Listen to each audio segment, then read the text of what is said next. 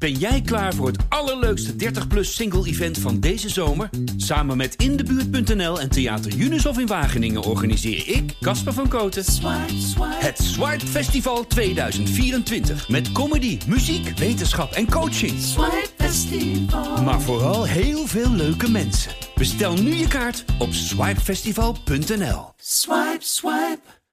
Luister naar de AD Voetbalpodcast. De dagelijkse podcast voor alle voetballiefhebbers. Als nu Van Gaal bij Ajax aan het roer zou staan, of Pep Guardiola zou aan het roer staan, dan nog zou er gezeur zijn. Het is ook allemaal uh, bloedirritant. Maar een beetje verantwoordelijkheid van clubs mag je in dit, in dit kader toch ook wel verwachten. Binnen zaten mensen een broodje te eten en een beetje voor zich uit te kijken. En dan zie je dat, dat, dat PSV tegen Ajax speelt. Terwijl je een paar weken geleden dacht, nou ja, dit is natuurlijk helemaal de wedstrijd. Beluister hem in je favoriete podcast app. Ik denk niet dat, dat Slot morgen naar uh, de club gaat. Alsof je moet even die AD voetbalpodcast erbij pakken. PSV pakt de Europa Cup. Dan is het voor de 24ste keer landskampioen van Nederland. PSV is landskampioen geworden. Het is niet te geloven.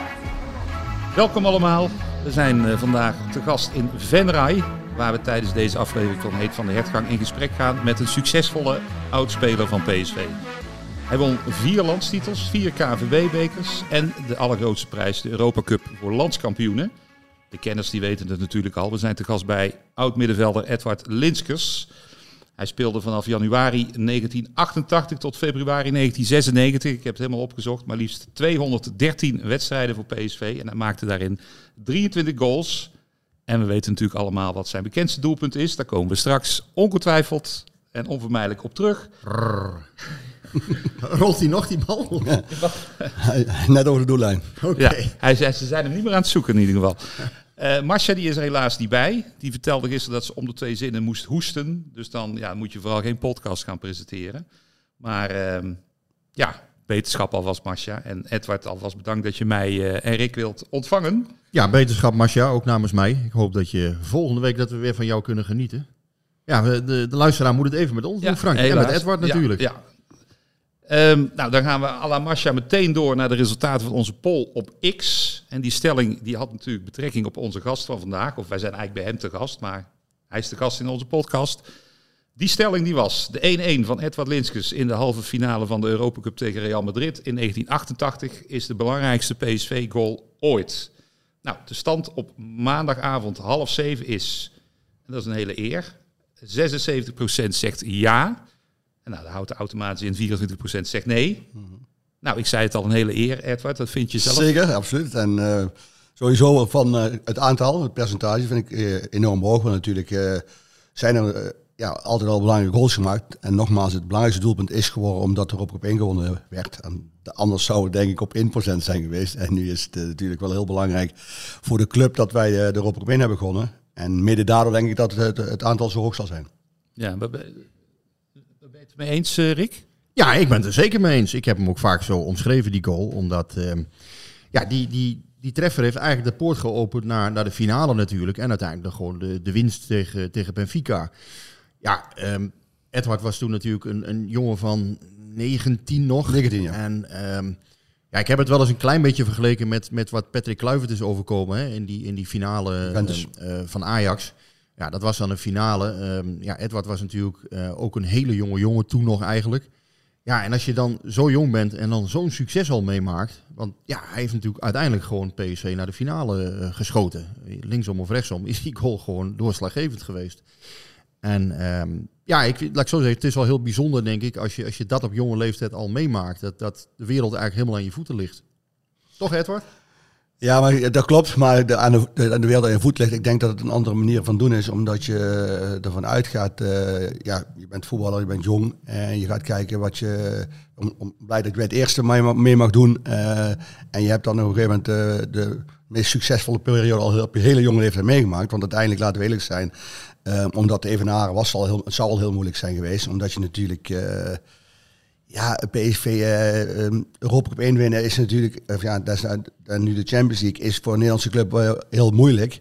En misschien nu nog wel onhaal, ja, niet meer haalbaar, omdat er zoveel andere regels bijgekomen zijn. Wij hebben destijds natuurlijk de knock-out systemen gehad. Mocht je dat nu nog hebben, dan zou het eventueel wel mogelijk zijn. Ik denk dat het nu bijna onmogelijk is als Nederlandse club om een Champions League te winnen. Ja. Eén ding nog, Frank, ik, ik neem heel even de regie in handen. Ja, met jou goed vinden. Ja, um, dat is namelijk een vraag die terugkwam, en die vind ik wel heel cruciaal. Um, en ja, er zijn nog tig andere vragen, dus die kunnen we ook behandelen. Maar één vraag die vond ik echt heel cruciaal. Dacht ik van, ben jij te veel aan dat doelpunt herinnerd in jouw ogen? Eh, want jij hebt natuurlijk meer dan 200 wedstrijden voor PSV gespeeld. Je hebt veel belangrijke doelpunten ook gemaakt in je carrière. Ben je te veel aan het rolletje herinnerd? Of is het gewoon, snap jij het wel, is het zo'n markant moment? Tuurlijk, ten eerste snap ik het. Want uh, laat ik eerst zeggen, uh, wat ik altijd voor ogen heb gehouden. Er zijn een x-aantal voetballers die aan zijn hele carrière herinnerd worden. En dat zijn er een paar in Nederland, zeg maar omdat die ze dusdanig goed zijn en door de jaren heen zoveel beslissingen hebben gemaakt. Jouw doelpunt is natuurlijk cruciaal voor, voor, het, voor de PSV-periode. En natuurlijk heb ik veel meer gedaan als dat ene doelpunt. Dat weet ik zelf ook wel. En ook met aan belangrijke wedstrijden en ook met doelpunten die belangrijk waren. Alleen dat zal altijd in, in de schaduw staan van het doelpunt. Kijk, mensen zullen altijd het ene moment, zoals ze dat mooi zeggen, herinneren. En als je voetballer bij PSV supporter bent, weet je echt wel dat ik een x aantal wedstrijden meer gespeeld heb. En dat ik ook nog wel meerdere belangrijke goals gemaakt heb. Maar het zal altijd beginnen met, oh jij bent die van het doelpunt. Dat zal altijd blijven en dat zal over 20 jaar zijn, 30 jaar. Dat staat in de historie van PSV. Je hebt in ieder geval dan een betere herinnering dan bijvoorbeeld Rob Rensbrink. Want daar werd altijd tegen gezegd van, jij schoot hem op de paal. En wat voor een fantastische voetballer was, Precies, was Rob Rensbrink eigenlijk. Als je ziet wat hij gepresteerd heeft, wat heel veel mensen misschien niet eens weten omdat een andere tijd is maar ook een België gespeeld heeft, wordt hij herinnerd dat hij de man is die de bal op de paal schiet. Terwijl het eigenlijk, ja misschien beter was. Want als je gescoord had, was het maar de vraag geweest wat er dan gebeurd zou zijn. Maar in principe, laten we zijn, hij heeft een fantastische carrière en iedereen denkt daaraan. En de, daarom zei ik, er zijn maar weinig spelers die aan zijn hele carrière herinnerd worden. En heel veel spelers worden aan momenten herinnerd. En uiteindelijk is het mooi, los van welke carrière ze gemaakt hebben. Ik vind het zo mooi dat Eddie al herinnerd wordt als iemand een uh, vogel uit de lucht schiet. Terwijl hij ook weet ik hoeveel wedstrijden gekiept heeft. En op een heel hoog niveau. En toch zullen mensen daaraan herinnerd worden. Dat, Aan de kant is dat ook wel mooi, want wat is er mis mee dat je ergens aan herinnerd wordt? Ja. Aan, een, mooie carrière. Ja, en, nog, en, nog, één parallel naar het nu, en dan stop ik. Ehm, het is eigenlijk onvoorstelbaar dat jij dan een Champions League finale eigenlijk speelt. Want dat is mm de Europa Cup 1 op dat moment. En dat jij gewoon niet naar het EK gaat in 88. Jij speelt een Champions League finale. En hoe is dat nou? Ja, dat, dat, dat zou nu toch volstrekt in ondenkbaar zijn. In een team dat eigenlijk toen, hè, als je de Champions League wint of de Europa Cup 1, dan ben je, hoe je het ook bent of verkeerd... Een enorm grote manier. En, en je bent wereldtop. Zo'n team is wereld, dat team was ook wereldtop natuurlijk. Ja, goed, dat, dat klopt. Maar als ik dan, ik kijk er natuurlijk anders naartoe. Het zou mooi zijn geweest als het zo zijn, zijn geweest. Maar wat voor mij natuurlijk belangrijk is, ik kwam in een elftal waar uh, Gerrits, Van Breukelen, die hadden allemaal uh, 50 interlands gespeeld. Ik had Jong Oranje gespeeld. En die waren allemaal zo al jaren bezig met hun carrière. En het Nederlands team was redelijk vast. Met een uh, selectie die, ja, zeg maar 14, 15 en 16 spelers altijd hetzelfde waren. En nu heb je veel meer wat wisselingen of door blessures of doordat mensen het vorm zijn. Ik denk dat in die periode vaker een vastere eh, selectie was voor jaren. En een aantal mensen die toch ja, misschien altijd wel meegedaan hebben. En misschien niet naar de jongere gekeken. Want ik denk niet dat er heel veel jongere spelers bij waren. Ik denk dat misschien de jongste misschien wel 24 was of zo. Misschien. Ja, ja anders had je ook die vreselijke Aaron Winter. Denk ja, ik was een van de jongste. Ik, zal ongeveer dat dat de leeftijd zal zijn. En nu zou de, is dat wat makkelijker. Als je nu het deel zelf kijkt, zijn er veel meer jongeren bij als voorheen. Anders had je ook die rondvaart moeten maken in Amsterdam. Was ook niks geweest. Was je ook nat geworden en alles. Dat ook, ja. Nee. Had toch wel leuk geweest als ik meer Ik kan me voorstellen iedereen kent hem van YouTube, maar ik, ja, ik, we kunnen er niet omheen. Tenminste, ik vind dat ik er zelf niet omheen kan. Um, maar voor de jongere luisteraars, kun jij hem nog één keer echt tot in detail beschrijven? ja, uh, dat kan altijd natuurlijk. Nou, ja. Vaak eerst krijgt op het middenveld uh, aan de linkerkant van ons. Wij spelen dus, uh, ik speel aan de rechterkant. en hij draait naar binnen toe en ik speel vrij aan de rechterkant. En doordat er een gat viel tussen de centrale verdediger van Madrid en het middenveld, kwam ik van, van rechtsbuiten iets naar de richting 16 naar binnen toe. En hij speelde de bal ongeveer op de, net voor de 16 meterlijn. En ik kon hem met heel veel moeite met rechts aannemen. Dus hij lag meteen wel goed voor mijn linker. En dus ik had het gevoel dat ik hem in de verre hoek zou draaien. Alleen haar raakte ik hem zeg maar, op het midden van mijn voet. Dus hij rolde echt naar, ja, naar het midden van het doel, terwijl Boejo lag al op de grond. En op het moment dat hij hem tegen wil houden, tilde hij net zijn voet op. En net voordat hij zijn, zeg maar zijn, uh, zijn linkerbeen omhoog tilde, komt hij ook een klein polletje komt hij er precies tussendoor, want zijn ene been ligt echt op de grond. Dus als dat niet was geweest, was hij er gewoon tegenaan gelopen. Dus hij valt er precies tussendoor. Ja, en hij heeft volgens mij net het net geraakt, maar dat zal ook wel heel net zijn. Ja. En kun jij nog ja, terug, terugkeren naar dat gevoel? Want je staat in een uitverkocht hoe heel de wereld kijkt. Ik ben er altijd door gefascineerd. Wat, wat, of, ja, wat, nou ja, ja, gaat het door je heen, wilde ik ja, zeggen. Ja, ja, dat klopt. Maar dat, dat hebben we natuurlijk heel veel al gevraagd. En, en ook, maar wat, wat ik daarvan kan herinneren, ja, moet ik eerlijk zeggen, wat gaat er door je heen? Ik, ik besef dat je gescoord hebt, dus ik zie ook wel de manier waarop ik eh, blij ben met een goal. Maar ik denk dat je op dat moment dat niet zo, uh, dat, bes, dat besef was er eigenlijk helemaal niet zo van, uh, oké, je scoort in jouw debuutwedstrijd voor een Europese wedstrijd. Maar ik denk niet dat je uh, daarmee bezig bent. Je bent met die wedstrijd bezig en na verloop van tijd, en ik ben ervan bewust dat misschien nog wel vele jaren later pas de, de impact heeft gehad. Kijk, want voor mij was die 90.000 toeschouwers, oké, die waren er.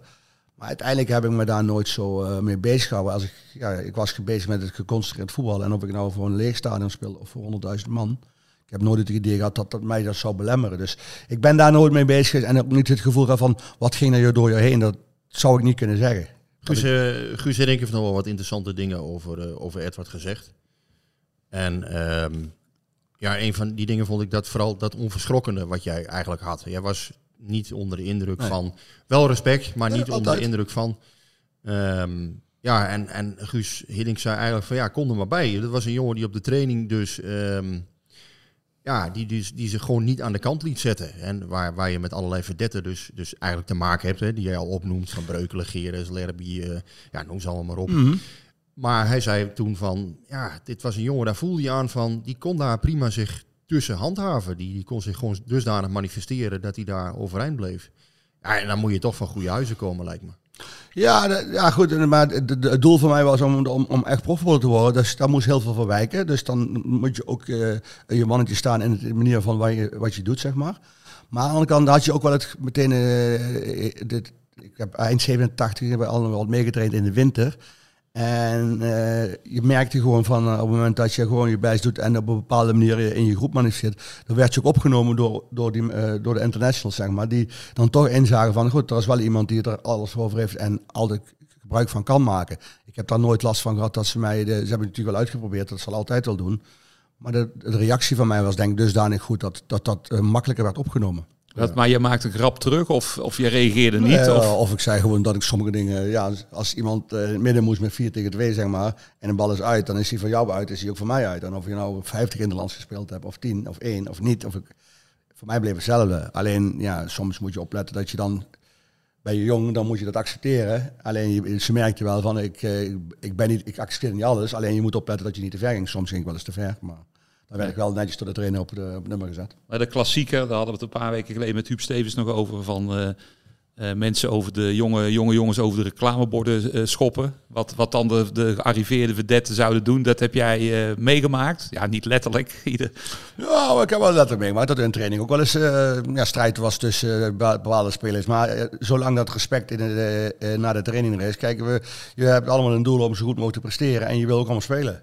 En soms, ja, ga je de, misschien iets te ver. Maar ik zeg altijd zo, op het moment dat de, de training of de wedstrijd afgelopen is, is het ook klaar. Ja. Ik begreep het goede bron dat Jan Wouters en jij wel eens achter elkaar aan hebben gerend. Dat hebben we wel eens gehad. We hebben wel eens uh, een, een, tegen, in, een, in, een, in een 11 tegen 11 uitgevochten. Maar weet je, dat, is, dat, het, dat moet ook kunnen, vind ik. En ik, ik denk ook dat juist dat het belangrijkste is. Dat, dat A, daardoor uh, ben je als team sterk, omdat je weet van elkaar, goed, iedereen moet scherp blijven. En als iemand geblesseerd raakt of iemand is minder uit vorm, dat de ander daar klaar voor staat. En dat is denk ik misschien een van de belangrijkste redenen waarom je zo'n zo'n selectie zou moeten hebben. Ja. Even op een persoonlijke noot, want uh, die wedstrijd in Madrid, daar was ik dan uh, niet bij. Ik weet niet, waren daar veel PSV-supporters eigenlijk? Volgens mij er was waren dat... er wel, maar ja, maar goed, er zijn er 90.000 en uh, zal er misschien zijn 500 of 1000. Ja. dat is er niet ten opzichte van het aantal. Die hele cultus van, van, van nu, die was er eigenlijk niet, hè? Nee, die was veel minder. Ja. Uh, ja, en want dat zag je wel toen de finale was. Dat was in één keer wel. Omdat ah, de tegenstander goed, maar het was in één keer... Uh, we liepen uh, Eindhoven uit, want er was gewoon meteen een rij om de kaartjes te verkopen. En dat is natuurlijk wel uniek geweest voor PSV Ja. destijds. Daar was ik wel bij, Ja. achter, het, achter het doel, waar al de PSV stond. Maar eh, die uitwedstrijd, maar dan als je aan mij vraagt van wat is nou de meest imponerende wedstrijd die je ooit in het Philipsstadion hebt gezien, daar zijn er best vanaf 78 een heleboel, dan zeg ik eigenlijk zonder twijfel PSV Real Madrid 0-0. Uh, omdat ik uh, een vriend beschreef mij, heb ik al eens een keer eerder gezegd, ik kwam in een soort trance kwam ik van de tribune, totaal niet, niet blij. Dat ik was op. Ik, mm -hmm. uh, als, als fan, als simpele supporter was ik, ja, ik had, ik had alle, alle kleuren van de regenboog gezien in die wedstrijd. Hoe was dat eigenlijk voor, voor jou? Uh, na die nul, ik zie die redding van Verbreukelen nog, na een omhaal van Hugo Sanchez geloof ik. Hoe, ja, ja, ik ben het wat je bedoelt. De, de, de, de, meest intense wedstrijd zal het wel zijn geweest. Omdat ten eerste van, uh, je speelt uit 1-1. En uh, dan nog steeds, uh, in mijn ogen was Madrid toch nog licht favoriet. Want iedereen wist, oké, als je terugkijkt naar de prestaties die ze geleverd hadden, ze scoorden bijna altijd wel. Dus dat betreft was dat toch geen zekerheid. Dus die spanning was er wel. Aan de andere kant was ook wel het besef van ons dat, we, dat er mogelijkheden waren. Uh, maar je zag ook in de thuiswedstrijd uh, dat de wedstrijd op zich aan beide kanten kon. We hebben wat kansen gehad. Het was niet extreem veel kansen, moet ik zeggen. Ik denk dat de wedstrijd veel, uh, veel afspeelde zeg maar, tussen de beide 16 in. Mm. En dat daar heel veel intense strijd geleverd werd. En dat werd dus door het publiek ook zichtbaar, zeg maar. En uh, daardoor uh, voel je ook in het, uh, in het stadion, denk ik wel, dat, dat hadden wij wel. Daar staat iets moois te gebeuren. Dat denk ik wel. Dat, dat gevoel had je wel. En doordat die 0-0 is, is een intens. Maar ik denk voor mezelf, als je PSV Steel Boekarest kijkt, als supporter ja. zijnde, is dat misschien qua publiek ook wel een van de betere en mooiere ja, absoluut. Alleen, daar zat, door die 1-0 achterstand was het eigenlijk een behoorlijk negatieve sfeer of zo. Want dan was het eigenlijk al lastig, want je de doelpunt ja. telde dubbel. En in één keer werd hij omgedraaid en vrij snel was het, ja, zag je dat het... Maar de, de spanning, die vergoedde natuurlijk alles in die wedstrijd Ja, die was, dat, ja. was, was, en jij, jij was, was op zich wel goed hoor. Alleen doordat het 0-0 is, kijk, er waren niet super, super veel kansen, maar als je de wedstrijd aan zich bekeek, was het wel. Kijk, want als je PSV en Benfica kijkt, die wedstrijd was gewoon niet aan te zien. Maar jij hebt later wel eens gezegd dat je beter speelde. Ja, ja. In die ik vond mij in de thuiswedstrijd beter als een uitwedstrijd. Toen speelde jij heel goed. Kan, dat, ja. dat staat me echt nog bij. Ja. Dat, dat heb ik best, dat, weet, dat voor mezelf dan. Hè. Dus, dat is... Maar dat was denk ik ook Willy van de Kerkhof en jij. Jullie voelden elkaar heel erg goed aan. Hè? Dat was op de een of andere manier was dat ook een. Ja, ja, zeker. Maar dat komt ook omdat je met een, wat ik nog steeds zeg van, uh, uh, je had een, een, een, selectie van, ja, met, met, met een paar jeugd, had je 17, 18 man. Ja. Daar moest je het mee doen. Dan je het seizoen, dat trainen je constant mee. En dan heb je natuurlijk een hele grote selectie. Uh, daar valt er wat weg. Te, en, en, nu zie je bij PSV dat er veel meer, uh, ja, door, doordat je ook wint, is de selectie, is zijn de basisteam vaak hetzelfde. Dus het wordt minder gewisseld als voorheen. Ja. Dat, dat, ik denk altijd dat het te goede komt. Hoe meer, ondanks dat je soms moet roleren, is het toch gewoon de basis is toch nog steeds dat je met het met het vaste elftal gaat spelen. Want daar krijg je juist dus de, de, de systemen op dat je beter kan spelen. Ja. Hoe, hoe, kwam jij zelf in die kleedkamer? Want ik zeg, ik kwam dus, ik was op na die wedstrijd en ik, ik zat maar gewoon op de tribune. Uh, nou, ik denk dat we allemaal wel op waren. Maar, maar goed, de, de euforie doet natuurlijk heel veel. Hè? Want als ja. je weet dat je de finale hebt gehaald, je hebt natuurlijk in principe niks gewonnen.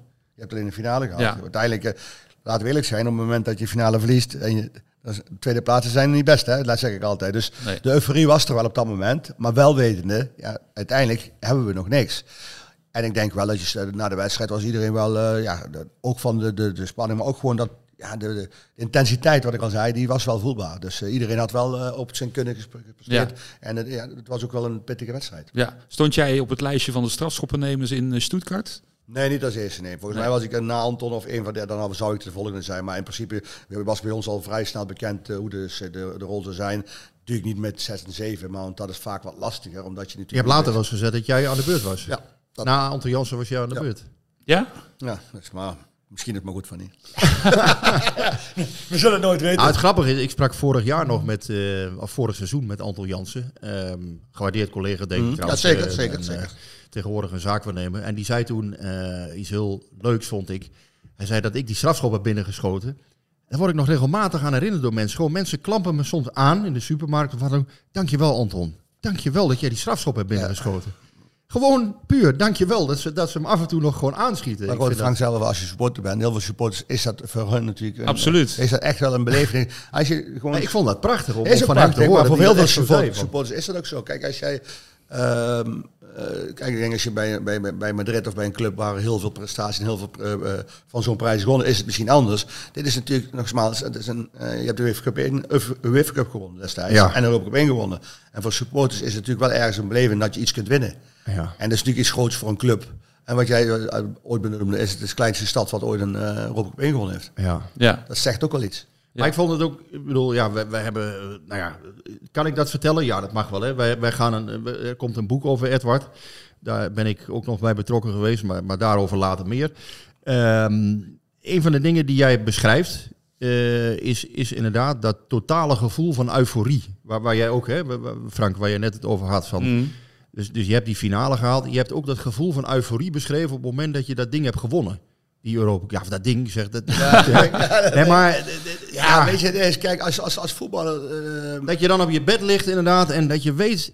Ik heb de Europa Cup 1 gewonnen. Ja, kijk, het begint als, als, als, als, als jeugdspeler, en wie dat ook is, als, uh, bij een amateurclub. En was toen natuurlijk wat je later dan betaalde club, nu ga je wat vroeger, zeg maar. Is een droom van heel veel voetballers, heel profvoetballer. Dat is jouw eerste droom om voetballer te worden. En dan is dat niet geassocieerd met prijzen.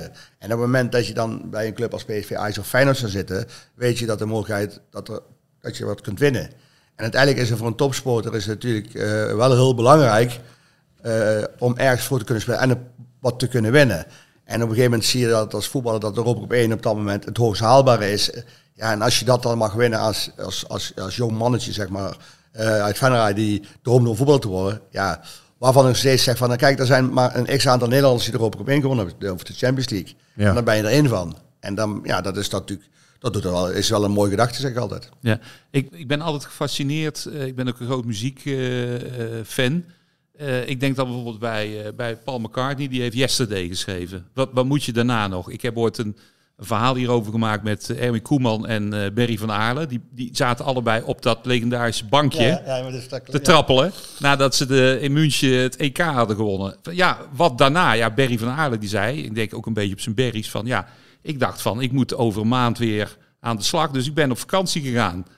Ik weet wel dat ik op dat bankje heb gezeten, daar ben ik heel trots op. Maar ik dacht ook weer aan mijn vakantie. Uh, ik denk van, als je de Europa Cup 1 hebt gewonnen, uh, als, als, ja, als, als 18 of 19-jarige jongen, had je, dan zou je ook zomaar in een gat kunnen vallen van, ja, wat, wat nou? Wat? Ja, dat zou kunnen, natuurlijk kan dat. Maar ik denk dat meer wat jij zegt, van doordat je jong was. En ik was pas op laatste van, uh, zeg maar, bij de, bij de uh, selectie. Ik zat in principe in het begin van het seizoen niet eens bij de selectie. Nee. als je dan uh, de, de, de, de 25 jaar jubileum, of de, het jubileum zag wat wij gehad hadden. Mm -hmm. De beginfoto's stond ik niet eens op omdat ik in de tweede... Op de selectiefoto. Ja, dat is ook verder niet, maar dat is ook normaal. Die komt van de jeugd naar de tweede. En uiteindelijk heb je je er zelf ingeknopt. En alleen dat is voor een laatste twee, drie maanden. En voor mij was het natuurlijk wel de volgende stap van... God, ik wil een selectie, uh, zit ik volgend jaar en je wil daar verder. En ik denk dat je daar meer mee bezig was, omdat ja, ja. je zo jong bent. Ik denk op het moment dat je op leeftijd bent en misschien bijna het einde van je carrière zou zijn, dan zou je denken, god, dat is mooi wat, wat, wat zou er nu nog kunnen komen? Omdat dat een mooie afsluiting zou zijn. Ja. Maar het was eigenlijk, ja, ik begin pas. Ja, was pas een paar maanden bezig. Hoe ik jou heb leren kennen, zit dat ook niet in jouw karakter. Nee. Uh, als je teruggaat naar jouw historie, uh, hoe je uh, profvoetballer bent geworden, wat je daarvoor hebt gedaan en gelaten. Want dat is voor mij ook een van je boodschappen. Dat je, dat je zegt van ja, als jij er alles aan doet, doe je er dan ook echt alles en aan. Alles, en, la en, laat je er alles voor. Want dat zegt men heel makkelijk. Ja, ik doe er alles aan. Maar en dat vond ik ook wel een mooie wat je zei van ja, stel jezelf altijd die vraag. Doe jij er echt wel alles voor? En laat je er ook alles voor? En wat vind jij alles en wat vindt iemand die niet alles? Weet je? Als ja. jij zegt ik kan dit en dit nog doen, dat vind ik alles. Ja, dat, kijk, er zijn een aantal mensen die dusdanig talent hebben die dat met 80% zouden kunnen. Maar het merendeel zal er toch alles moeten laten. En dat betekent toch dat je ja, heel veel dingen zou moeten laten om dat te bereiken. Want het is niet zomaar, kijk maar om je heen hoeveel mensen er voetballer willen worden. Of wat dan ook. Er zijn er maar een heel marginaal uh, mensen die het, die het redden. Maar ik zie jou daar liggen in Stuttgart op dat bed. Hè. Dit is even in, in verbeelding. Hè. Mm. Uh, half zes morgens. Waarschijnlijk een, een lekker drankje ergens gedaan nog. Ja, maar... En uh, dan, dan, zie ik jou daar helemaal euforisch liggen. Van, je, hebt, je hebt dat ding inderdaad, hè, wat ik zei, je hebt dat ding gewonnen, man. En dan, ja, dan, dan, dan word je daarna na een paar uur wakker en dan moet je zo in, in zo'n enorme euforie zitten. Ja, dat is ook wel. Maar ik denk nog steeds, kijk, ook dat daar, daarna ga je terug en dan wordt er natuurlijk een x aantal dingen gebeurd. En dat overkomt je, denk ik. En na, naarmate je ouder wordt, ga je erop terugkijken. En dan pas besef je pas. Ik denk dat je het nog steeds, als je, ja, natuurlijk besef je het wel, maar toch op een andere manier. Kijk, uh, de wat oudere spelers, die hebben toen die keuze gemaakt op PSV, ploegsman natuurlijk een aantal spelers teruggehaald om echt succes te halen. Ja. Die waren al veel meer andere. Ik was niks gewend. Ja, ik was met de jeugd van PSV sinds jaren, werden wij met A1 kampioen. Dus dat, dat was al iets. En voor de verdere rest heb jij, had jij weinig ervaring. Ik had een of twee, een paar wedstrijden de Eredivisie gespeeld, zeg maar. dan krijg je er anders tegenaan. Uh, ja, je wint de Europa Cup en dat is fantastisch. Maar oké, en nu verder. En twee dagen later werd je nog even kampioen met PSC 2. Dat is ook een... Uh... Is dat zo? Ja, ja, ja. Dan heb, nog, ja, ja, dan heb ik nog... want wij spelen toen volgens mij ergens in het midden van het land, in Apeldoorn ergens zo volgens mij, tegen Vitesse. En ja, ik heb het hele seizoen had ik in principe met twee meegedaan. Dus ik vond wel dat ik, uh, net, dat ik mijn ploeggenoten niet in, in, de steek kon laten om niet mee te doen. Dus ik heb die wedstrijd nog meegespeeld. Ik heb netjes aan de trainer gevraagd of ik mee moet doen. Er is een hele prangende vraag van uh, eh, PSV supporter 1913 op Twitter of op X gesteld. Uh, en die, er is zelfs een foto opgedoken. En die zegt, volgens, volgens hem zou de, de, de beker een nachtje in een politiecel hebben doorgebracht om hem te beschermen. Want er waren wat spelers mee aan het gooien gegaan. Er is een foto van een jongetje, van een collega, denk van een agent, die bij die beker staat. Kun jij dat ja, Ik kan me wel herinneren dat hij in een politiebureau is geweest. Dat oh, klopt wel. Maar ik moet eerlijk zeggen dat ik niet weet of er met die beker gegooid is. Dat lijkt mij sterk. Volgens mij is hij een keer gevallen of zo. Maar het klopt wel, dat, dat verhaal heb ik in ieder geval ook gehoord, dat dat in ieder geval in het politiebureau is geweest. In het Eindhovense politiebureau? Ja.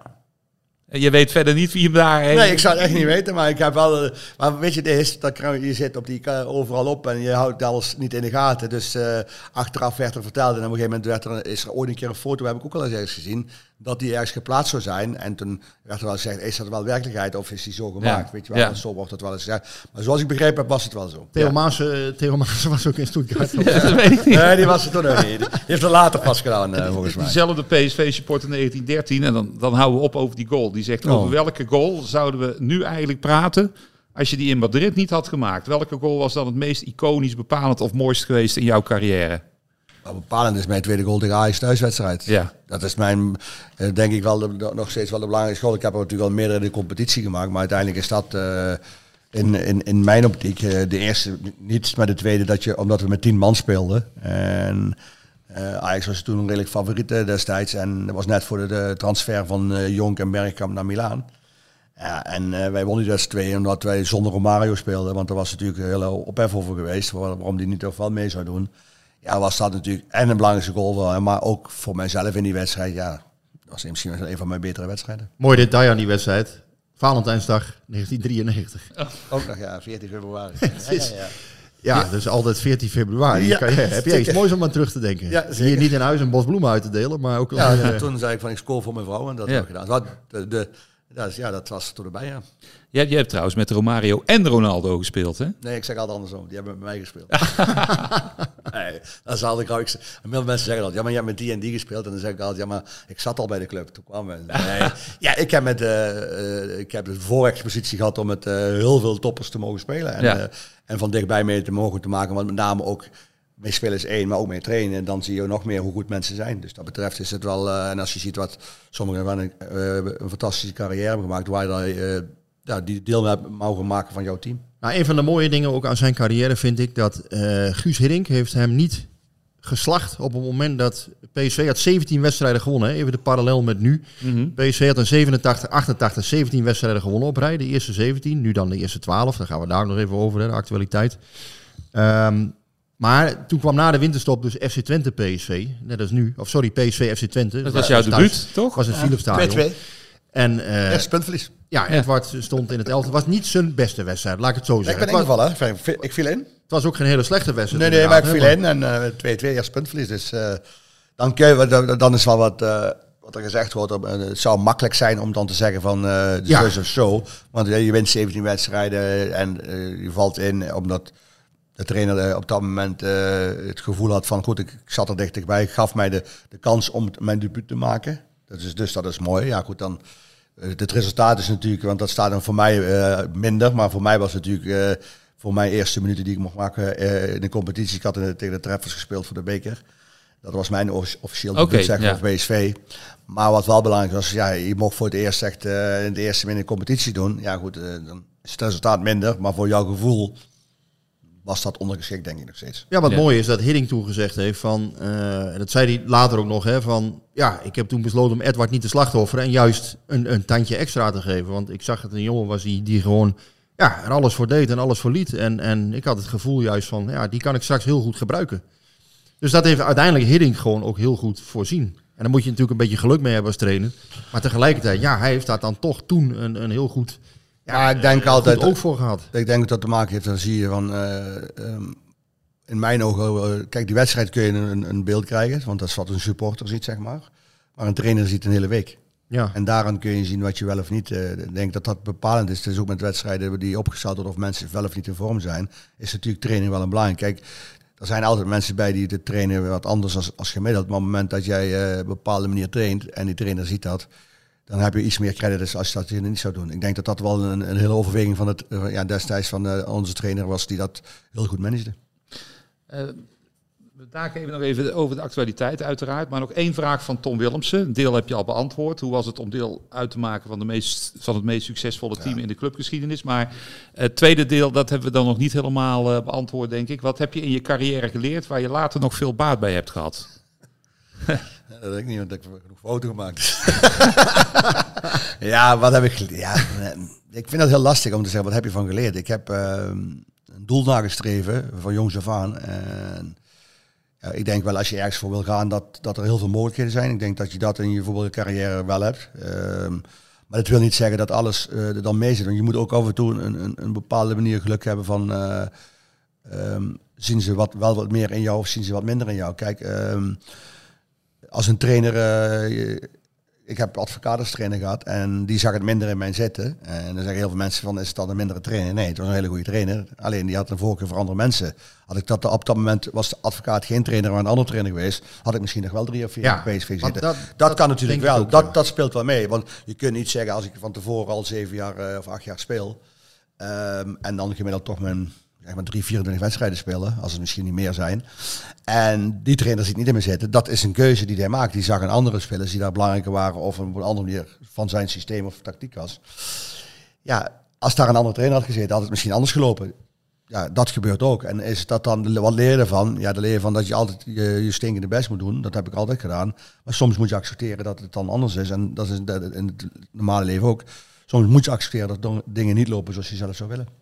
Ik denk dat inderdaad Huub Stevens en, uh, ja, en Hiddink hebben we natuurlijk net al benoemd. Maar de, ik denk, ja, hè, jij was natuurlijk gewoon een goede, goede speler, goede mm. voetballer. Oh. Alleen je hebt natuurlijk ook mazzel gehad in zekere zin dat je Huub Stevens en, en Guus Hiddink... Uh, ja, en die zagen het wel we meer in zitten ja. als advocaat, terwijl advocaat een toptrainer is. Dat kan je niet, want iedereen... Nee, zegt, dat blijft natuurlijk raar, hè, ja, ja, dat, dat, dat klopt, carrières zo kunnen lopen. Maar goed, die hadden ook een andere, misschien een andere manier van voetballen, zeg maar. Dus dat kan ook wel, hè. Dat is niet alleen uh, dat... Uh, heel veel mensen zeggen altijd op het moment dat een, een, een, trainer jou niet opstelt, zal het wel geen, geen goede trainer zijn. Ja, dat vind ik onzin. Hij ziet dan andere keuzes, dat mag. Rick, nog even naar de actualiteit. Ja, dat lijkt me sowieso heel, uh, heel uh, relevant. Het was uh, vandaag open training. Wat kun jij alvast melden over de personalia? En de nou, fitte en niet fitte spelers? Ja, nou, het was, we, dus we nemen dit maandagavond op. Maandag was de training inderdaad open. Um, ja, het ziet er eigenlijk wel goed uit voor PSV. Noah Lang die staat op het punt om weer terug te keren. Um, ja, Irving Lozano is natuurlijk nog even bij, um, bij het Mexicaanse team. ja, André Ramaljo, dat ziet er eigenlijk ook wel goed uit. ja, was nog niet helemaal in staat om de hele training te voltooien. Maar ik heb niet de indruk dat hij, dat tegen Twente niet zou kunnen spelen. Dus dat, dat lijkt gewoon goed te komen. Um, ja, en eigenlijk, ja, Mauro Obispo doet natuurlijk al een hele periode weer mee. Dus dat, ja, dat zou toch langzamerhand ook richting uh, volledige fitheid moeten gaan. Dat moeten dan langzamerhand weer opties voor PSV gaan worden. Um, nee, ja, um, eigenlijk alleen Bella Kotschap natuurlijk, die er, uh, die er niet bij is natuurlijk. Dat, dat is dan een gemis. Maar ja, Ramaljo heeft het de afgelopen wedstrijden wel redelijk gedaan, vind ik. Uh, dus dat, dat biedt enige hoop voor PSV. Ja, en op het middenveld natuurlijk, ja, de jongens die ertoe doen, uh, die, die, zijn er even niet. Hè. Dus uh, Til wel overigens, maar uh, ja, Schouten en Veerman, die, ehm, ja, die zitten nog bij, bij het Nederlands elftal. Dus het is een beetje een rare week altijd, hè, zo'n tweede interlandweek. Want dan ga je langzamerhand al toewerken naar FC Twente uit nu. Hè. Dus, dus dat is natuurlijk een hele belangrijke potzaterdag. Al over vijf dagen als wij dit spreken. Ja, zeker. Dus de meeste mensen dit luisteren pas al over vier dagen. Nou komt eerst die interland nog weer tussendoor. Um, terwijl je als trainer natuurlijk al de hele week het liefst daarheen wil werken en, en aan patronen wil werken. Nou, ja, er blijft weinig over, want ze moeten terugkomen van het Interland. Ja. En ik weet niet wanneer uh, Mexico speelt dinsdag. Mexico speelt pas woensdag nacht, dus in de, in de woensdag in de vroege morgen. Nou, bedoel zeg maar. voordat hij terug is. Ja, goed, Noah Lang zal een fit zijn zusje, maar is dat dan de vraag dat hij dan die keuze maakt om het... Uh, vliegen terug uh, minder uh, belangrijk vinden als dat uh, Noah Lang drie weken niet gespeeld heeft. Nee, ik verwacht dat Noah Lang gewoon gaat invallen. Dus dat, dat als het zover komt. Dus, dus als Lozano en Bakayoko, die, die komen terug, die hebben het ritme op dit moment. Dus die zullen normaal gesproken spelen. En dan als lang inderdaad bij de selectie zit. Hè, dus ik kan dat natuurlijk niet garanderen. Maar ja, dan zal hij misschien kunnen invallen. En als het niet nodig is, zal hij misschien nog uh, even wachten. Ik ben wel heel benieuwd eigenlijk. Hè, want ja, natuurlijk uh, Schouten, Veerman uh, bij PSV, Tilman, Til, Saibari, Babadi. Um, ja, jij bent natuurlijk een oud middenvelder. Als geen ander kun jij dat beoordelen. Hoe kijk jij naar Schouten en Veerman? Want dat vind ik wel een... ja, want er ging ook zaterdag naar die wedstrijd. Heb je de wedstrijd tegen Ierland gezien? Ja, ik heb er een stukje gezien. Ik heb hem helemaal gezien. Er gingen uh, allerlei uiteenlopende meningen over, ja, over uh, met name ook over Schouten. Ja, maar ik denk dat een andere, ik vind Schouten een andere rol in als als bij PSV. Dus ik, ik heb niet het idee dat hij uh, op dezelfde manier speelt. maar dat komt ook omdat hij natuurlijk bij PSV zijn ze gewend samen spelen. Hij is voor het eerst daar. Dat is een beetje onwennig, de manier waarop Nederlands elftal speelt. En, en de wedstrijd was op zich niet best, dus laten we eerlijk zijn. Dus dan is het ook niet zo makkelijk om, om, om, om er en uit te blinken wat, wat hij op dit moment PSV doet. Ik um, denk wel dat um, het verschil bij Schouten is natuurlijk dat hij ja, redelijk verdedigend is. Dat is ook heel uh, belangrijk voor PSV. Met name omdat wij uh, als PSV zijn een redelijk een aanvallend ingesteld team hebben. Dus het is wel belangrijk. Want kijk, Veerman is natuurlijk... Ja, hij voelt zich altijd heel erg aangevallen in het verhaal dat hij niet gekeken wordt op de kwaliteiten die hij wel heeft. En ze benoemen meer dat hij, wat hij niet heeft. Kijk, aan de bal is het natuurlijk top. Ja. Maar we weten internationaal, dat is het niet alleen. Je zult toch uh, in, je, in, je, omschakeling, en laten we eerlijk zijn, en de, los van dat je een aantal wedstrijden ook uh, internationaal natuurlijk goed gepresteerd heeft. Maar er zijn ook een aantal wedstrijden waar hij toch wel heel veel moeite heeft met de omschakeling. Ja. En met name tegen fysiek sterke tegenstanders. Ja, ik las dat interview ook. Uh, Mike Verwij heeft dat gemaakt van de Telegraaf. Um, ja, interessant om te lezen, want Veerman die, um, uh, ja, die gaf inderdaad aan hè, van eigenlijk ja, wordt er wel veel, soms, hè, tenminste er wordt wel eens wat op mijn tekortkomingen gewezen, nogal mm. veel, was, was een beetje mijn indruk van het verhaal. Ik denk eigenlijk dat hij dat meer als een soort eer zou moeten zien, want kijk, dat hij, uh, volgens mij is er niemand die uh, niet ziet, dat ik vind dat hij bij de beste twee, drie voetballers van de Eredivisie hoort, Veerman. Ik vind een geweldige speler. Tenminste aan de bal.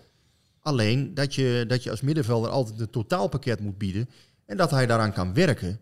Ja, dat moet hij denk ik vooral als een soort eer zien of een soort uitdaging van, nou ja, oké, weet je, dus ik pak dat op en, en ja, ik ga daarmee aan de slag. En als hij dat kan, als dat helemaal lukt, dan kan hij misschien zelfs nog de stap naar de absolute top maken. Maar als dat, dat niet lukt, ja, dan zal hij misschien hè, naar de Europese subtop uiteindelijk gaan, wat nog hartstikke mooi is. Maar, ja, maar ik denk um, dat je, ik vind altijd mooi, dat, dat wordt dan meteen gespiegeld aan dat je mee bezig bent van, om de volgende stap te maken. Ik denk, je moet eerst zorgen, uh, wie het ook is, dat je een bepaald niveau haalt die je graag zou willen halen. Wat hij ook zou willen. Want dat denk ik dat belangrijk ja, is. Uiteindelijk en dan, is komt, en dan komt dat vanzelf. Kijk, heel veel mensen zijn altijd bezig van, uh, is hij geschikt voor dit, voor dat of voor zus? Nou, dat zou moeten blijken. Hij, uh, PSV speelt, heeft vorig jaar natuurlijk geen best seizoen gehad. En dit jaar voor het eerst hebben ze sinds lange tijd een goed seizoen tot op heden. En nu komen een aantal een wedstrijd of vijf cruciale wedstrijden aan om te kijken van want dat zijn de, de ja, wat moeilijkere tegenstanders die ze voor het eerst krijgen. Buiten dan de Champions League, zeg maar. Competitie hebben ze niet echt heel veel moeilijke tegenstanders gehad. Daarnaast moet je zeggen, vorig jaar hebben ze daar wel de punten laten liggen. Die pakken ze nu heel makkelijk. Dus ja. dat is een zekere feit. Maar nu komt een druk programma. Ja, en dat is voor iedereen belangrijk om te laten zien wat je, waar je staat. En, en als je die periode goed presteert, dan zie je in één keer ook een andere uh, bevestiging van wat hij is. Daar, Ja. daar zijn mensen natuurlijk wel aan, de, aan, aan het kijken, want dat is, zo gebeurt het wel. Maar ik vind het wel mooi wat je zegt, want uiteindelijk, eh, ik betrap mezelf er nu dus ook op. Kijk, jij bent vier keer kampioen geworden. En jij weet, eh, na jouw carrière weet jij, het gaat om de prijzen die je gewonnen hebt. En inderdaad, Joey Veerman, alles moet eigenlijk gericht zijn om nu kampioen te worden natuurlijk. Want dat zou dat zijn grootste, en dan maakt hij een grote bijdrage. grootste En, succes in zijn carrière dan. Maar laat ik het zo zeggen, ik zou het jammer vinden als hij zelf het idee heeft van eh, dat hij niet gewaardeerd wordt of zo. Of dat hij.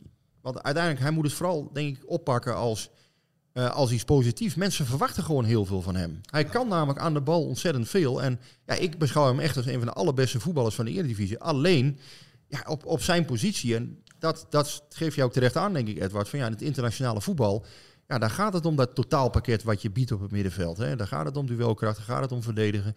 Hè, daar gaat het om de vuile meters maken. En dat doet hij wel. Alleen daar kan hij zich misschien verder in ontwikkelen. En dat is geen, nou, ik zou dat dan niet zien als een aanval of zo, maar meer van een aansporing van. Ja, het kan natuurlijk altijd nog beter. Nee, dat, dat, ja, goed, dat, dat, dat geldt voor iedereen, dat, dat, dat je de lat hoog leggen en dat het al beter kan. Wat mij veel belangrijker, denk ik, zou, zou moeten zijn, is hij wordt gewaardeerd door de trainer en het team. Daar, Ja, daar ja. beginnen mee. En ja, goed, ik weet van mezelf, toen ik voetbalde, heb ik ook wel wedstrijden gehad dat het... eh, dat ze dachten van waarom speelt hij en eh, vonden ze het niks. En eh, ja, dat zal dan zo. En als mensen dat vinden, ja, oké, dan ga ik eraan werken. En het zal mij daar wat minder. Ik vind, natuurlijk is het de, de tijd die nu is vanwege de social media en alles veel erger, want het wordt uh, uitgemeten. Je hebt uh, 400 programma's op televisie die een mening Ja, hebben. ja, ja. En kant denk ik van ja, God jongen, hoe zou jouw, eh, jouw gedoe met Romario ooit, hoe zou dat nu op, op Twitter of Nee, op dat X, bedoel eh, ik. En, en dat is, en dat is, paard, ja, en dat is gebeurd. En daar heb je mening over en, dat, en daar spreek je over. En dat is het. En hij vond dat en eh, dat is zijn mening. En daarna heeft het bijgesteld eh, van een werkpaard naar een luxepaard. Nou ja, oké, het is zo. Maar als je, wat je zegt, het wordt uitgemeten. Maar uiteindelijk, ja, het hoort erbij. En ik denk, het, wat nogmaals het belangrijkste in dit verhaal is, je, je, je waardering begint in eerste instantie bij jouw team. En als jouw trainer jou elke week opstelt, dan gaat het om. En, eh, want dat is, dat, dat is jouw doel. En daardoor wil je zo goed mogelijk presteren. En, en dat mensen een keer zeggen van, dit is minder of dat is minder. Ja. Misschien dat hij het zelf ook weet en dat hij denkt, daar moet ik aan werken. Alleen ik, Ja. zou het fijn vinden dat ik meer gewaardeerd word op wat ik, wat ik goed doe. Frank wil dat Jerry Schouten minister-president wordt overigens. eh. Dus, dus, dus dat steeds. is... Overigens, ik, ik, eh, ik zei van, eh, ja, bij welke partij? Maar wij kwamen er bij het doornemen van de kieslijst achter. Er is een partij voor de sport. Oh, Partij van, of nou, voor de sport. kijk eens aan. Met Dus, Robert Maaskant op de lijst. Dus daar kan Jerry Dus Schouten... daar zou die zo... eh, ik vrees dat die geen, niet de grootste partij gaan worden. Maar, of ik vrees, ik heb Nou, er maar geen mening. Ik, Maar, ik denk dat het niet wordt, maar dat maakt niet Nee. uit. Ja, dat zou kunnen. Maar goed, je, kijk, is- is- Schout heeft natuurlijk... ehm, ehm, in Frankrijk bijvoorbeeld, waar heel veel mensen niet in de gaten hadden wat welk niveau die speelde. Nee, eh, die- jij bedoelt eh, Bologna. Italië. Oh, sorry, Bologna, Ja, excuses. ja, Ja, Bologna, ja. En heel veel mensen hebben niet in de gaten op welk niveau daar hij heeft moeten presteren met training, met wat dan ook. Want hij is eigenlijk altijd het beeld geweest. Niemand, eh, tot op het laatste moment langs werd zijn naam vernoemd.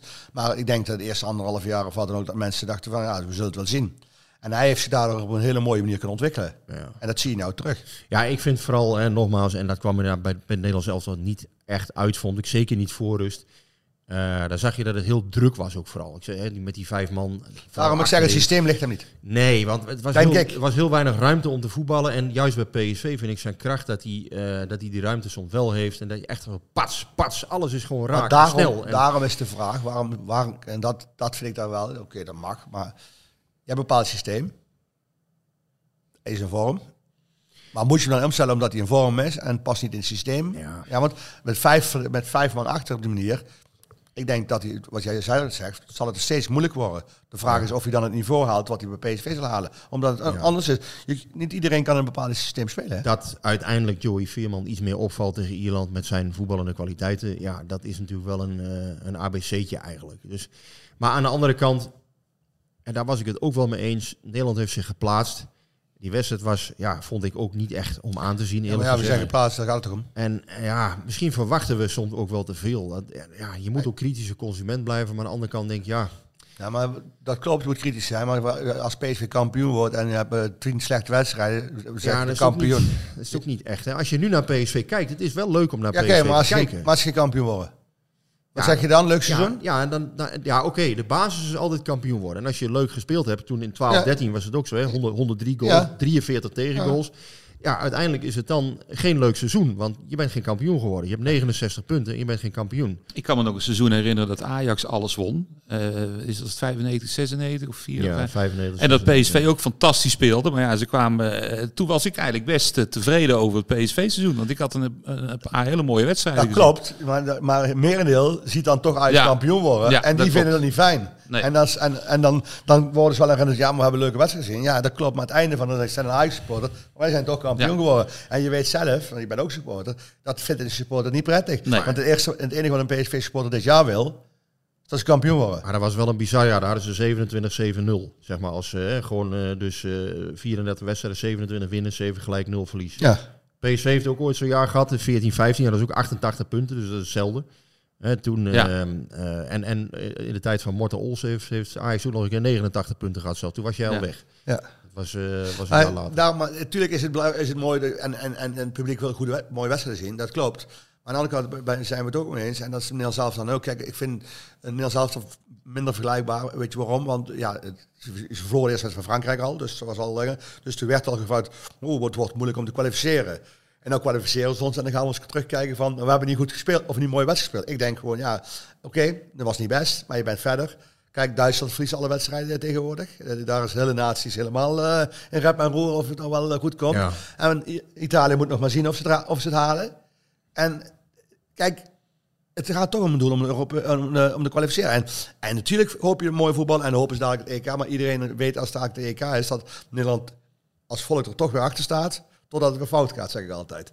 Nog, nog even, want er zijn nog een aantal namen genoemd. Van Schouten tot, uh, tot Wouters tot Veerman. Jij was eigenlijk nog een type Wouters, had ik het idee. Nog een type Schouten. Uh, ik zie jou vooral uh, veel ah. meters maken. En, en, maar was, ook, was jij echt een balafpakker in de zin van een, ook niet echt een stofzuiger, toch? Ja, ik denk, ik, ik denk beide. Uh, ja. Het A van dat ik natuurlijk fysiek en conditioneel natuurlijk ja. top was. Maar wat ik ook zeg van door mijn tactisch inzicht was ik wel een balafpakker op een andere manier, denk ik. Ja. Ik denk dat dat is. Kijk, ik was niet een balafpakker in de duels. Dat niet maar wel op de juiste positie te staan. Ja. Ik denk dat dat wel misschien anders is. Ik denk dat je daar uh, een verschil kunt maken. Kijk, uh, Wouters had dat ook wel, maar Wouters was ook van het, uh, als het moest, dan was hij medogeloos. Ja. Um, ik denk niet dat ik medogeloos was, want dat, dat kan ik wel terugzien in hoeveel gele kaarten. Of hoeveel, en die zijn er niet zoveel geweest, dus daar kun je zien dat je niet... Of ik was misschien slim en ze zagen niet zoveel, dat kan natuurlijk ook wel. Maar dat had ik niet in me. Dat, denk ik, dat heb ik ook nooit in me gehad. Ik had meer dat ik op het juiste moment op de juiste plaats stond. Nou, je had wel een ongelooflijk loopvermogen. Ja, ja. Jij, zijn dus daar kon je veel met corrigeren. Om het juiste moment dat je de duels niet aan hoefde te gaan, zeg maar. Dat nee, maar jou, jij hebt mij verteld, jouw koepentest, dat jij um, ja, op het CIO's gewoon 4000 meter liep. Ja, dat, zit, ja. dat is bizar. En je had een loopje wat, uh, net als Cocu, denk in de derde ring van Bernabeu. Als ik daar was geweest, had ik jouw loopje kunnen herkennen. Ja, dat, ja, ja, dat, dat, is, dat ook mooi, hè? Dat is, ja, ja. En, en het doelpunt erin is wel en dan het loopje. Dus dat betreft, hè, nee, maar wat was dat voor loopje eigenlijk? Kun je ja, dat... weet ik niet. Dat was, nee. ja, het was een bepaalde houding, ja, maar dat kwam ook meer door de stand van mijn voeten. Dus dat betreft is het wel een beetje, ja, wat je al zei, een, een typische houding, zeg maar. Ja, ja. Cocu had er ook, die kon je ook vanaf de derde ring, kon je hem, uh, ja, een beetje, ja, een ja. hupserig loopje had hij. En uh, ja, ik kan het bij jou niet goed omschrijven, nee, maar het was niet, onmiskenbaar. Ik, ik snap wel wat je bedoelt, maar ik zou niet kunnen zeggen van hoe dat dan benoemd wordt en hoe dat dan uh, eruit zegt, laat ik zo zeggen. Vallen jou verder nog dingen op aan het, het huidige PC? Hè? Behalve natuurlijk het winnen, het, het gaat op dit moment allemaal goed. Um, ja, 45 goals gemaakt, wat nu fors is. Hè. Ja, nou, dat ze weinig tegengoals krijgen, dat is denk ik wel. Uh, het aantal voor is mooi, zeg ik altijd. Maar ik denk de belangrijkste de tegengoals. Uh, voor andere jaren wist je gewoon dat je. Ik denk dat je nu misschien in mijn ogen tot op heden nog. Als je 1-0 of 2-0 dat je ook kunt winnen. En dat was, uh, afgelopen jaren was dat minder. Dan wist je dat je toch een paar keer moest scoren om ja. toch wel een doelpunt tegen. Maar goed, nogmaals, uh, je, zegt zelf ook de cruciale weken komen nu tot en met het uh, einde van het jaar. Ja. En hopelijk zoals ze nu doorgaan. Maar je ziet wel van voor PSV, ik denk dat ze zelf ook, ja, nu gaan de belangrijkste wedstrijden spelen. Ja, een van de dingen die ik in de loop van de jaren wel gezien, CQ geleerd heb, zelf ook als journalist, van um, het gaat er altijd om hoe een elftal... Kijk, want je gaat een keer tegen een teleurstelling aanlopen. Ja, die komt een keer, er komt een keer een tik, dat je snelle rode kaart krijgt of wat dan ook. Maar het gaat er volgens mij altijd om hoe je op een tik reageert. En uh, het elftal waar Edward bijvoorbeeld in zat, uh, 788. Uh, even uit het hoofd dat, dat jullie de week erop met 9-0 wonnen, geloof ik. Hè? Na die 2-2. Uh, volgens mij. Ja, volgens mij kwam Aro even langs en die werd of met 9-1 of 9-0 weggevaagd. Uh, en dan noemden ze dat gewoon ja, reageren in de zin van, uh, ja, of, het was bijna afreageren, zeg maar. Maar dat komt ook omdat je natuurlijk, wat ik al zei, daar had je een aantal spelers voor die echt al, uh, al x aantal jaren gewoon uh, internationaal gelouterd waren. En dat zie je, ik zeg niet, je hebt nu een team waar we een aantal internationals zijn, maar die in principe nog niet de, de, de, de zeg maar de, de Koeman en de Lerbis die zoveel meegemaakt hadden van en nou moeten we even laten zien dat het is. Ik zeg niet dat ze het niet kunnen, maar het team is dat, eh, eh, je weet niet hoe ze reageren omdat de meesten nog niet in die situatie gestaan hebben. Nee. Ik denk dat dat misschien wel het verschil is. Toch heeft, trainer PSV, wel. toch heeft PSV natuurlijk best wel wat ervaring aan boord als je, als je gewoon door het elftal heen gaat. Uh, met een Lozano, met een De Jong. Ramaljo heeft toch ook al behoorlijk wat ervaring opgedaan. Een Oostenrijk als kampioen. Ja, maar als je dat wegzet tegen, even niet verkeerd, als je dat wegzet tegen Lerby, Kief van Breuk. Nee, helder. Oh, ja, nee, zo bedoel ik dat zeggen. Die waren, nee, nee, nee los of ze in de schaduw zijn, maar die waren toen al verder, omdat die al, bij Ajax, die waren al veel ja. verder om dat mee te maken. Die hadden al zoveel meegemaakt in de belangrijke wedstrijden. Ja. En als je, kijk, Lozano natuurlijk wel, maar, en Luc de Jong, maar Romaglio heeft in principe uh, bij, in het Nederlands die Oostenrijk, maar de rest niet. Kijk, de Jong heeft in Spanje gevoetbald en Lozano heeft natuurlijk in Italië gespeeld, daar ben ik met je eens. Maar de rest in principe uh, allemaal nog ja, minder ervaring. Bakayoko heeft is goed spelen. Veerman in principe ook Nederlands uh, team. Uh, Deze ja, welke Nederlands elftal, maar in principe ook alleen in Nederland. Ja. Ja, dan heb je... eh, Des natuurlijk toch ook wel Amerikaans Ja. elftal inmiddels. Eh, die Benitez begint toch ook wel eh, ja, in Argentinië gezien te worden, derde keeper daar. Ja, ik vind dat PSV toch best wel een ervaren ploeg heeft. En als je het afzet tegen de andere bedoel ik, hè, dus, dus met Ja, de, nee, de huidige competitie, ja, dan, dan ja, vind ik PSV nu toch echt wel gewoon de kampioenskandidaat. Alleen, Nee, dat wel. Wacht, ja, maar jij vroeg, jij vroeg hoe de reactie zou kunnen zijn als een, eh, tegen een zippert aanloopt. Ja. Dat is natuurlijk de vraag van eh, waar je aangeeft van de- we lopen een keer tegen een zippert aan. Ja, die ga je een keer en hoe ga je ermee om? En dan zijn de vraag ook aan jou van denk je van in het, in het hoe ze hebben. Maar het ligt ook aan welke wedstrijd op volgt, denk ik. Ja, maar team waar jij dus in zat, in mijn ogen kon dus gewoon, als je dus één tegenslag had gehad, dan gaf je de week erop weer een signaal af van, hey, luister eens jongens, wij leven nog en eh niet zo'n klein beetje ook. Ik heb nog één eh, vraag. Ja. Een hele grappige eigenlijk. Van Pepijn de Wert. Die vraagt hoe heet je tackle? En hij zegt, ik, hij ziet je altijd lopen als je de hond uitlaat. Hij heeft je nooit willen storen. Dus dit is iemand uit de buurt, denk ik. Hij, hij is in de buurt, hij mag, hij mag rust eh mee willen storen. Maar de hond heet Bessie en is eh, de hond van mijn schoon, eh, schoonvader. Die eh, had een, een hond en is, eh, heeft toen met de, de dochter afgesproken als er iets met hem zou gebeuren. Dat wij de hond zouden overnemen en dat hebben we dan gedaan. Oké, Bessie met een B. Ja, B en dubbel S-I-E. Vernoemd nog naar... Nee, niks. Naar niemand. Gewoon de, mijn schoonvader heeft hij zo genoemd. Oké. Nou, we hebben altijd twee rubriekjes, maar gezien de tijd laten we één van de rubrieken maar vallen. Als jij dat ook goed vindt, Rick. De kleine en grote gebeurtenissen. Ja? Ja, kleine gebeurtenissen, grote gebeurtenissen. Ja, ik, eh, nee, ja, de afgelopen week is er natuurlijk niet zo heel veel gebeurd Nee. bij PSV. Hè? Dus eh, Dus, dus dan gaan we nu over naar de tweede Oh. rubriek. dat gaat snel. Komt er nu een jingle. En die gaat ook weer over PSV tegen Real Madrid. Want dat is misschien een beetje een vergeten wedstrijd. Ik zie jou al bedenkelijk kijken, maar die was een, dag ten- een jaar daarna. Nou, Een dag en, daarna. en, en, en ik zou je sterker, want dan verloren we uit volgens mij met 3-2. Eh, nee, met 2-1.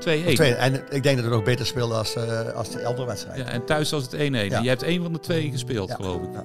Wat, wat zeg je? Het is een beetje een vergeten Nou, ja, wedstrijd ik denk dat hij 100% vergeten is, maar dat, eh, want het was wel heel toevallig dat we het jaar erop weer speelden. Ja, het was even voor de luisteraars de kwartfinale, Kwartfinale. in 1989. Ja, dus op zich, als je dan ziet, het jaar ervoor wonnen we, dat we eigenlijk alweer ver kwamen.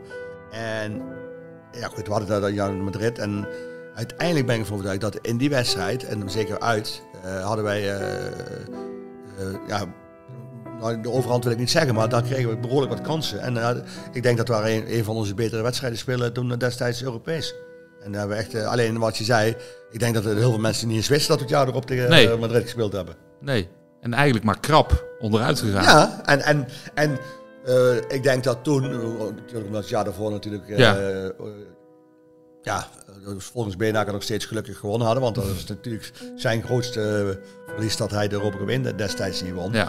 Eh, denk ik dat we daar veel beter en dat eh, hun ook meer op, ons, op hun hoede waren om eh, tegen PSV te spelen. En dat was wel te merken, want ik denk dat ze, ik zeg niet dat ze onderschat hadden, maar de, de eerste wedstrijd zeg maar, waar we de, de Europa Cup wonnen, hadden ze, stonden ze ook op het veld van, ah, het gaat wel gebeuren.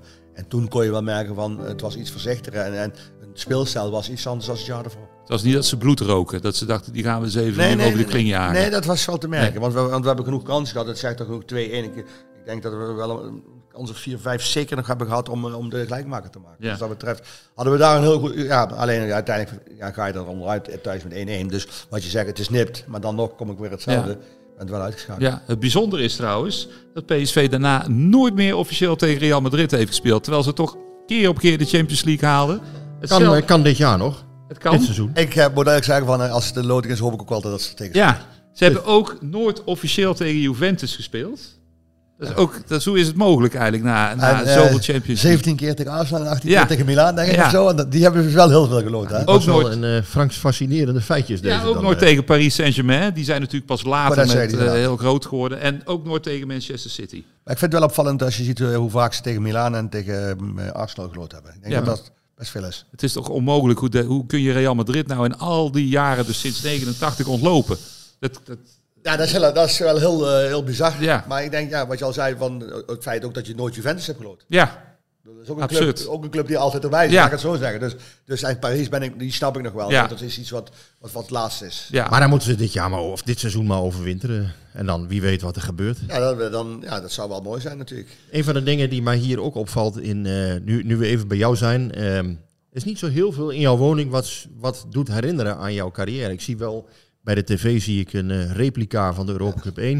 Ik zie een prachtig, um, ja, hoe moet ik het? Ja, het is geen, het is, hoe, hoe heet dat? Een fotobord. Het is een quizvraag, die zijn het allemaal. Met, uh, met baantje tot, tot wie dan ook, die hangen er allemaal op. Allemaal foto's. Ik zie een boek hier liggen met Tina Turner en een prachtige dame uh, aan de linkerkant. Maar er is heel weinig wat doet herinneren aan uh, jouw voetbalcarrière.